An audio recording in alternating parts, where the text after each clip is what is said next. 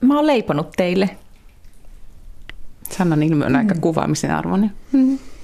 Mä en, en kehannut kysyä, että onko toi, niin, onko toi joku jalka? Ei. Okay.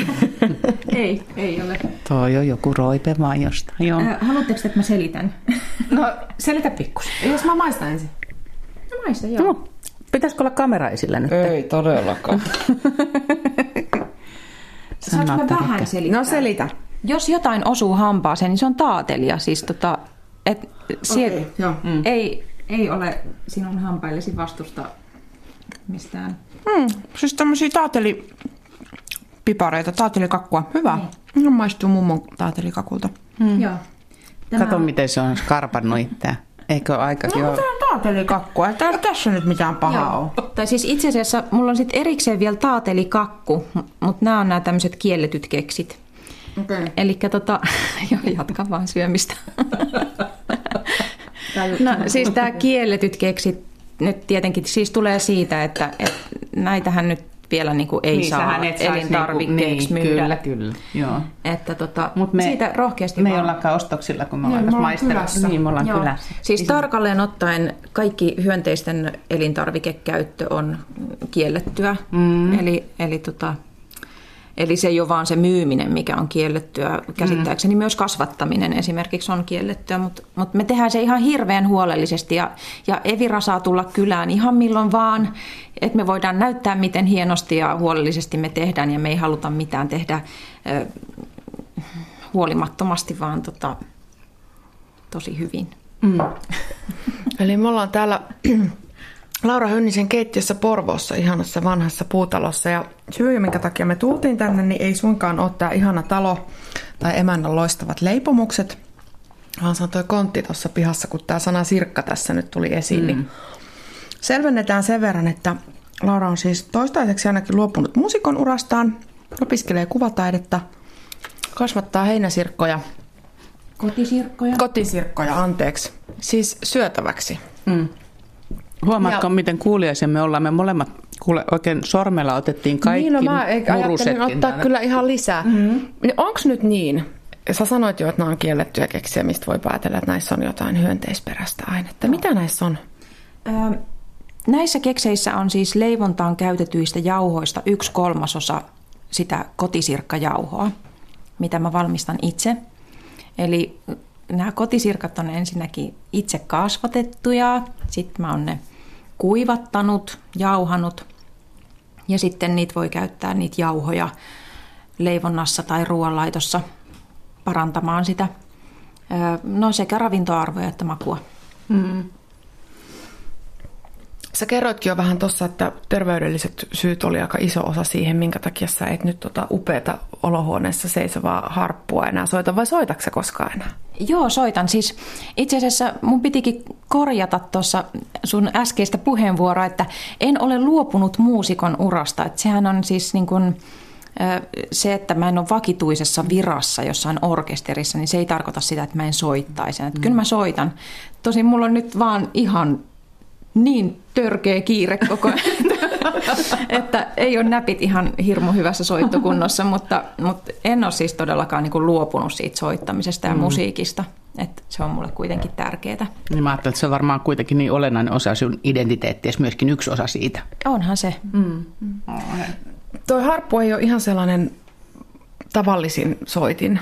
Miten sä aikanaan harpun ääreen päädyit?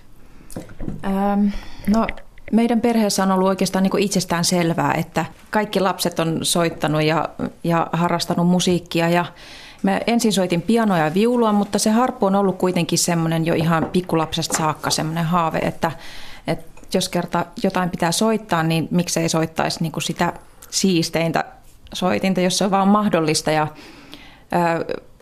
mun vanhemmat on siis kertonut, että mä oon jo pari-kolme-vuotiaana ruvennut vaatimaan sitä harppua. Mä en sitä itse muista, mutta, mutta on kyllä siis oopperassa istuessa, mä oon ihan todella taaperosta saakka siellä istunut, niin, tota, niin mä olin aina hirveän pettynyt siitä, että jos oli joku Mozartin ooppera, koska niissä ei ole harppua ikinä.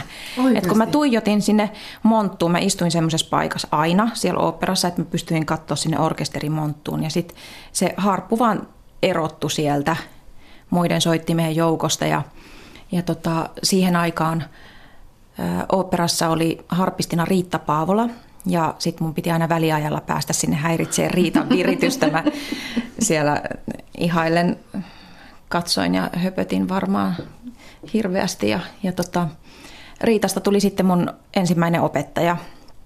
Mä olin 11-12, kun mä aloitin sitten harpun soiton ja sitten viulu jäi siinä vaiheessa. Pianosoittoa mä jatkoin vielä muutama vuoden, mutta, mutta sitten jo teini-ikäisenä rupesin tekemään ihan keikkaa harpun kanssa, että sitten se pianokin jäi. Nyt mä kelaan koko ajan mielessäni, että onko tämä nyt sitten se tyypillinen 40 kriisi, jolloin, jolloin tota, kaikki naiset asettuvat ja miettivät, että mitä minä loppuelämältäni haluan. Ai, en mä. Joo, no sä nyt oot, sua ei lasketa tähän, nyt älä yritä. Yleensä kaikki muut miettii.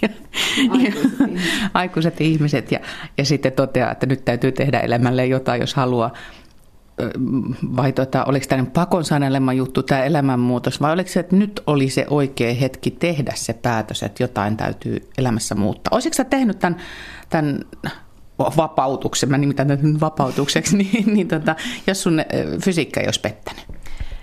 Mä en, mä en suoraan sanottuna niin tiedä, että oisinko mä huomannut, että, että, että, tota, että nyt olisi aika siihen. Että kyllä se varmasti on ollut semmoinen suuri kimmoke, ne vaikeudet. Mutta, tota, mutta sitten on myös se, että, että mun lapset on siis just lentänyt pesästä. Eli tota,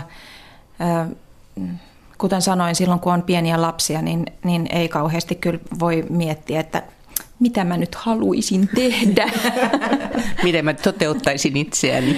joo, joo että, tota, että kyllä se nyt on niin kuin sillä tavalla sopiva ajankohta.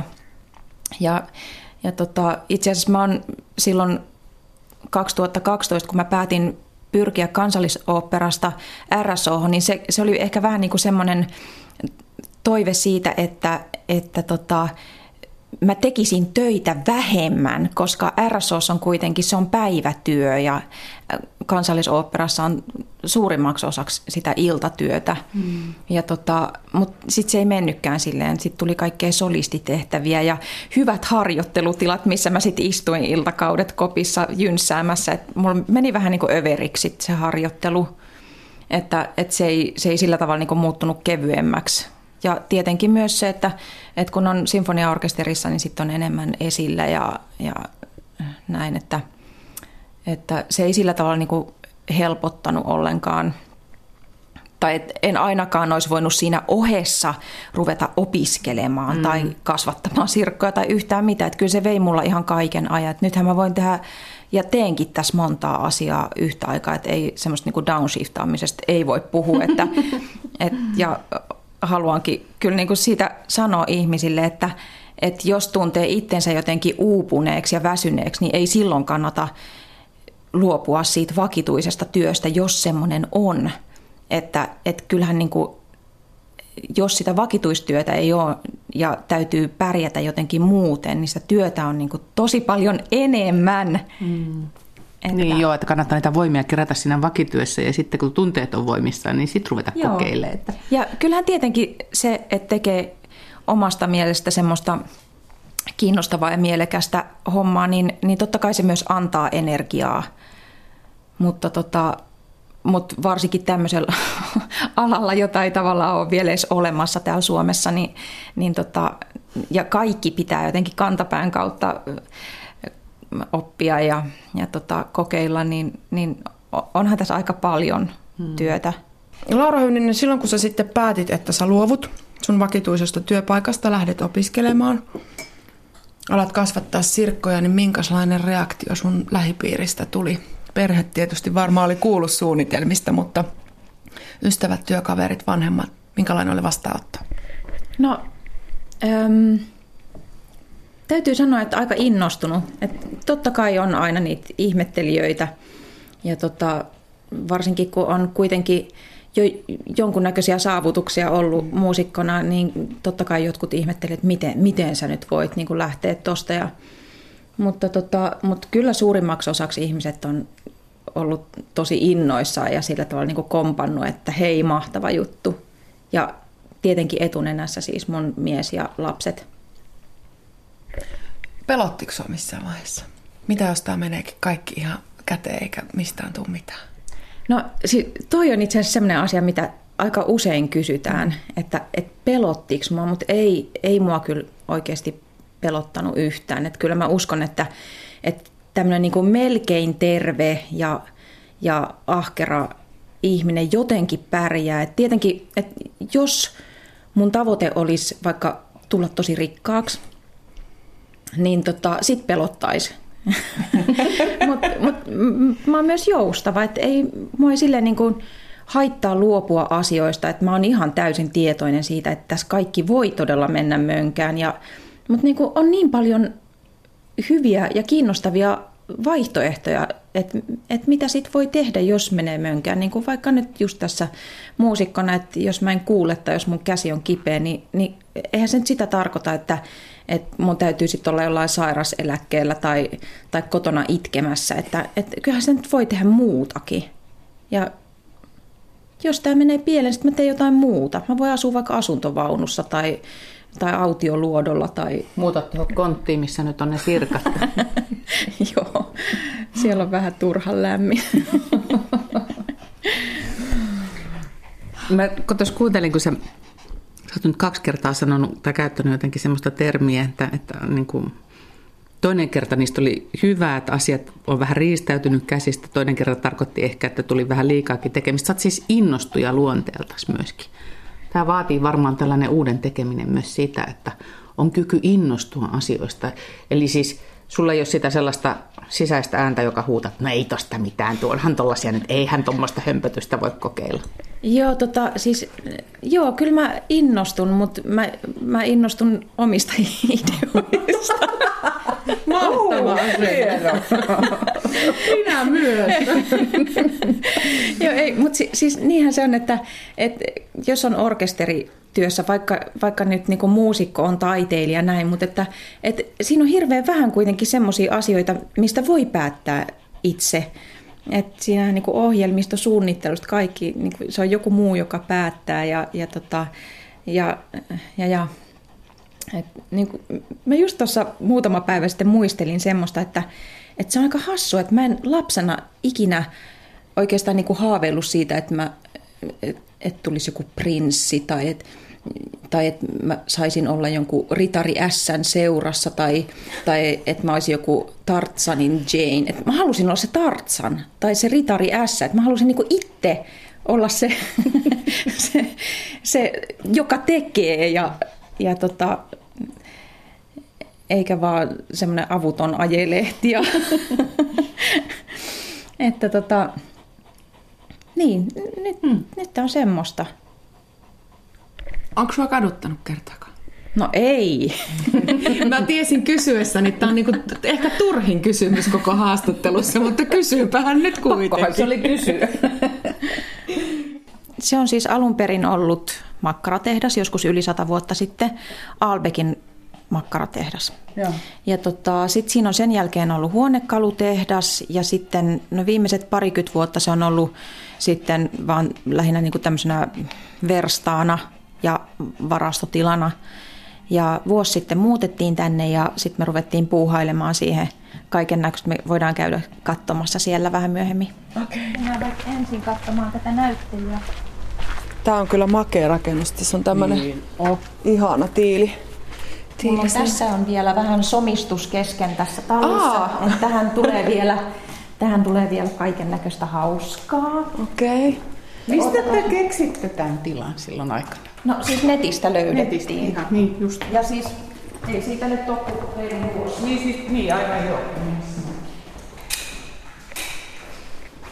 No niin, siis teillä on täällä tämmöinen oma taidekalleria. Kyllä.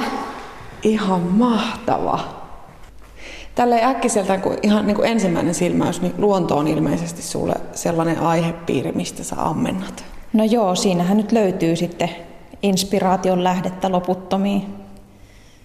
Erityisesti linnut, tuolla sisällä oli hippiä, ja sitten täällä on ainakin pöllöjä, telkkiä, Joo. naakkoja. Joo. Oot sä lintupongari?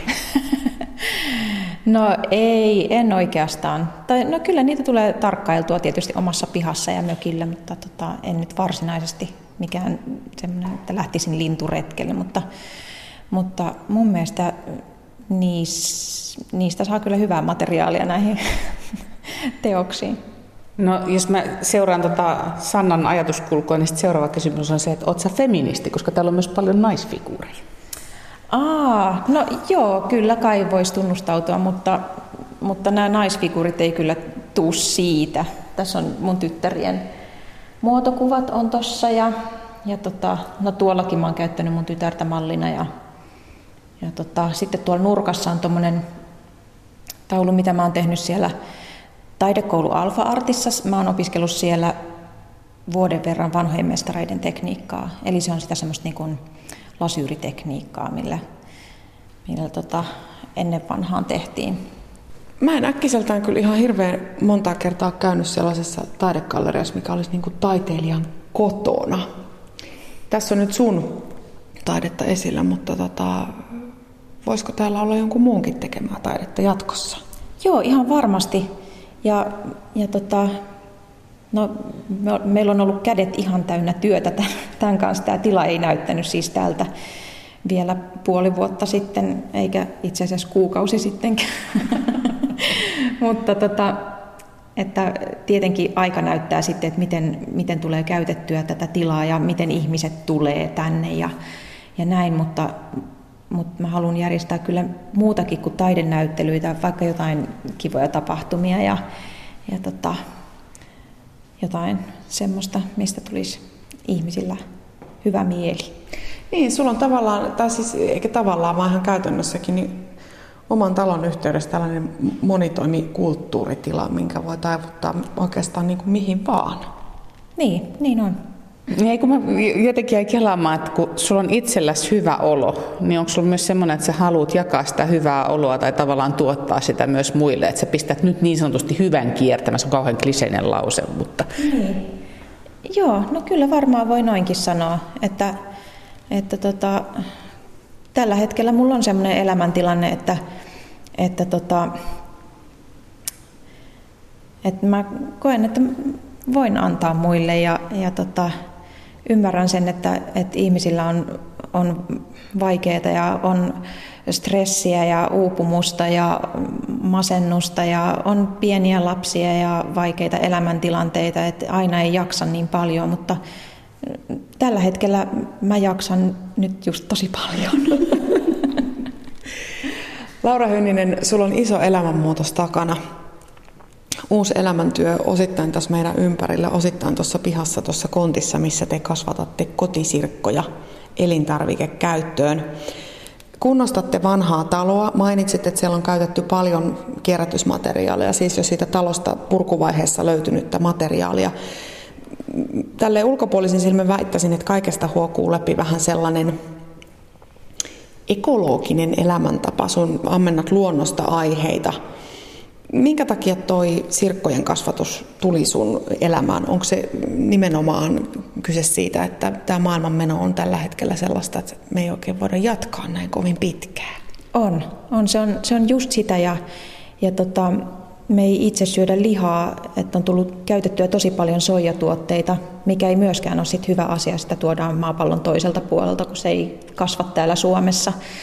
Ja tota, on pitkään ollut sellainen olo, että me haluttaisiin niin kasvattaa omaa ruokaa joillain lailla ja, ja tota, sitten vähitellen tämä hyönteisaihe pulpahteli esiin eri medioissa ja ruvettiin kiinnostumaan noin puolitoista vuotta sitten ruvettiin sitten niinku ihan tosissaan opiskelemaan tota aihetta, silleen haalittiin mm, tota, tietoa joka paikasta, mistä saatiin. Ja, ja tota, mitä enemmän sitä aihetta tutki, sitä paremmalta ajatukselta se tuntuu, että tämä on oikeasti ihan meidän juttu, koska meitä ei pelota maistaa erilaisia asioita. Me ei olla nirsoja.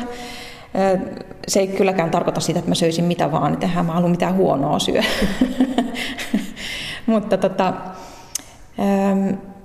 Joo, eli, eli vaihtoehtoja lihalle tarvitaan. Että mun mielestä on ihan mahtavaa, että nykyään on nyhtökauraa ja, ja niin kuin kaikki tämmöiset vaihtoehdot on tervetulleita. Että mä en, en usko, että tämä hyönteisasia on niin kuin jokaiselle ihmiselle. Ei olla tässä nyt mitään semmoista niin kuin varsinaista maailmanvallotusta tekemässä, mutta koska ihmiset on aika ennakkoluulosia ja, ja tämä hyönteisaihe on monelle vaikea. Mutta aina tietenkin löytyy myös fiksuja ihmisiä, ketkä on kiinnostuneita ja, ja, tota, ja pienin askelin eteenpäin. Että on, tämä asia ei selviä millään muulla kuin kokeilemaan. Nyt vaan ruvetaan tekemään tätä. Niin mä vaan ajattelen, että tehän olette myöskin tavallaan vienyt tätä messitsiä eteenpäin niinkin, että teiltä on käyty jo oppia hakemassa. Mä luin just Suomen Kuvalehdestä, jossa uusi hyönteisviljelijä Ollikkala taisi olla hänen sukunimensä tuolta Pohjanmaalta, on käynyt hakemassa teiltä jo niin kuin esimerkkiä, että miten tätä hommaa pyöritetään. Joo, joo näin on. Ja, ja eilenkin itse asiassa oli, oli yksi ihminen tutustumassa farmiin ja tota, ja mä oon kyllä vahvasti sitä mieltä, että tälle alalle tarvitaan paljon tekijöitä, että sit ihan sitä varten, että se, siitä tulisi ihmisille jotenkin tavallista ja arkipäiväistä. Että et kuitenkin ihminen työstää näitä asioita ihan alitajuisestikin aina törmätessään siihen mm. asiaan. Että, että, että mä veikkaan, että vielä vuosi sitten lähes 100 prosenttia ihmisistä on kuitenkin, niin kuin, ei ole edes tiennyt hyönteissyönnistä. Että se on tosi nopeasti tullut kuitenkin jollain lailla edes ihmisten tietoisuuteen. Joka on sinänsä hämmästyttävää, että kun sitä hyönteissyöntiä kuitenkin tehdään eri puolilla maailmaa ihan, ihan noin niin kuin normisti, niin Joo. meille se on jotenkin tosi uusia ja yllättävä. Ja mä luulen, että säkin oot ehkä kuullut niitä kommentteja teidän kohdalla, että tämä nyt on vaan joku tämmöinen villitys, että kyllä ne siitä tokenee. Joo, siis nimenomaan siis hyönteissyöntihän ei ole harvinaista missään muualla kuin länsimaissa, että, että yli kaksi miljardia ihmistä maailmassa käyttää ruokavaliossaan hyönteisiä. Ja itse asiassa, jos tarkkoja ollaan, niin eihän täällä meilläkään niin kuin ihan turha väittää olevansa niin kuin täysin vegaani, koska mm. kaikki vihannekset ja hedelmät käytännössä sisältää kuitenkin niin kuin pieniä hyönteisten munia ja toukkia, että et, eihän niin kuin kasviksia pystytä myrkyttämään mm. sillä tavalla, että ne, olisi täys, että ne olisi täysin puhtaita hyönteisistä. Ne olisi niin täynnä myrkkyä, että ne olisi syömäkelvottomia. Paula tuossa ottikin asia jo puheeksi, että, että varmaan skeptisiäkin kysymyksiä on tullut ja hyvin usein, kun joku tällainen uusi idea, aikanaan kun ruvettiin puhumaan biojätteiden kierrätyksestä, niin no toi nyt on tuollaista idealististen ituhippien hömppää. Aivan varmasti joku miettii tästä teidän sirkkojen kasvatuksesta samalla tavalla. Mitä sä tällaisille skeptikoille vastaat? No joo, siis se, se on oikeasti aika, aika ihmeellistä, että miten se on varmaan yle, ylipäätänsäkin ruoka on semmoinen aihe, mikä herättää ihmisissä todella suuria tunteita. Ja, ja mä oon huomannut ihan jopa tämmöistä niinku raivoa tästä aiheesta, mikä on, mikä on kyllä oikeasti tosi sääli, että et eihän niinku kenenkään tämmöisestä tarvitse mieltään pahoittaa. Niin, että ei se varsinaisesti kenenkään meetwursteista ole pois, jos te kasvatatte tuossa kotisirkkoja pihalla. Ei, että, että tota, kyllä jokainen saa syödä sitä, mitä haluaa. Että. No niin, Paula, oliko se, kumpis näistä nyt oli No meidän? aikuiset, 35 plus on meidän ruokintaa. No niin. Eli me otetaan siitä laarista ja sitten toi on nuorisolle toi toinen ruoka. Laura Hynninen, mä luulen, että me ei kuitenkaan ehkä näitä. Joo, ei, nämä on, nämä on sirkoille tarkoitettua tämmöistä kuivarehua. Eli sirkat tarvii kuivaa, kuivaa tämmöistä jauhemaista ruokaa ja sitten joka päivä niille annetaan myös tuoreita kasviksia, mistä ne saa nesteen, mitä ne tarvitsee. Mitäs tuossa kuivamuonassa on? No siinä on vehnää, kauraa, soijaa, kaliumkarbonaattia. Halutaan kyllä löytää joku täysin kotimainen ratkaisu tähän, tähän kuivaankin ruokaan, missä ehkä voisi olla härkäpapua tai hernettä tai rypsirouhetta. Sellaistako ei vielä ole? Öö, ei, ei. Ja siis tämähän on kanoille tarkoitettua ruokaa, että tämmöistä niin kuin sirkkojen ruokintaa ei Suomessa ainakaan ole kauheasti kehitetty. Hollannissa on kyllä Wageningenin yliopistossa tämmöinen oikein niin kuin hyönteistalousosasto, mutta Suomessa kaikki täytyy opetella itse.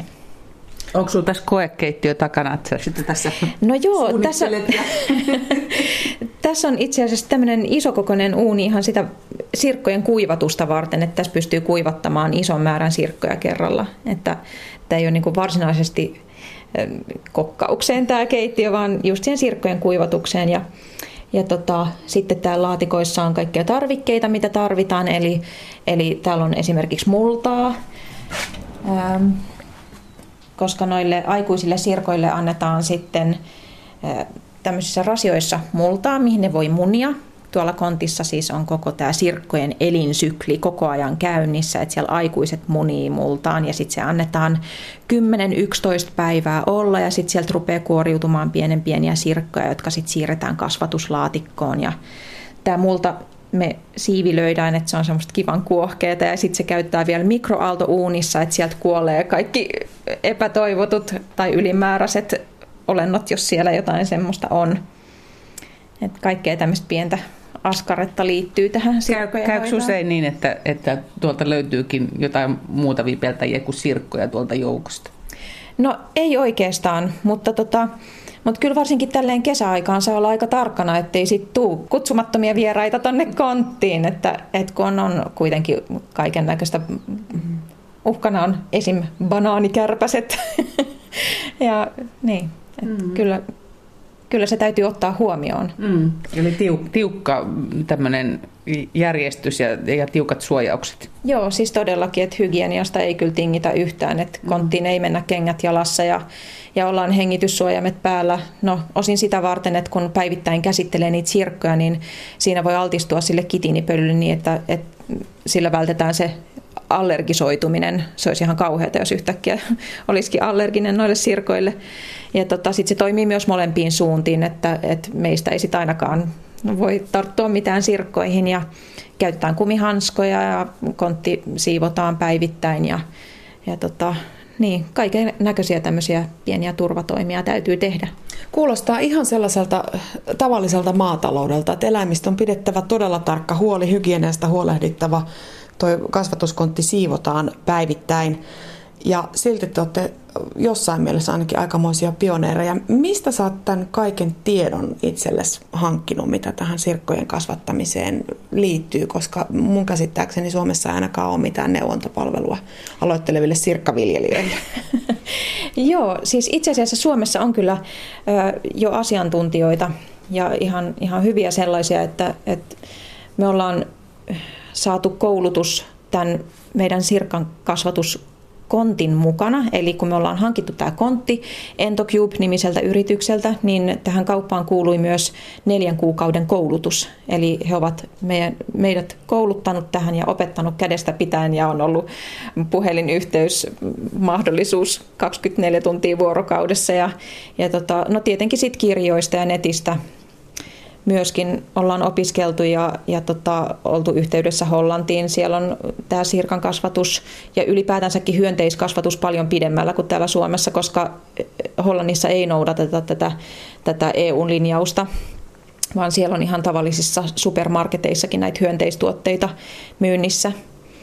Ja tota, mutta Suomessa esimerkiksi on pitkän linjan hyönteisuran uurtaja Santtu Vekkeli, ja asuu Inkeroisissa ja hänellä on Pohjolan hyönteistalousyritys.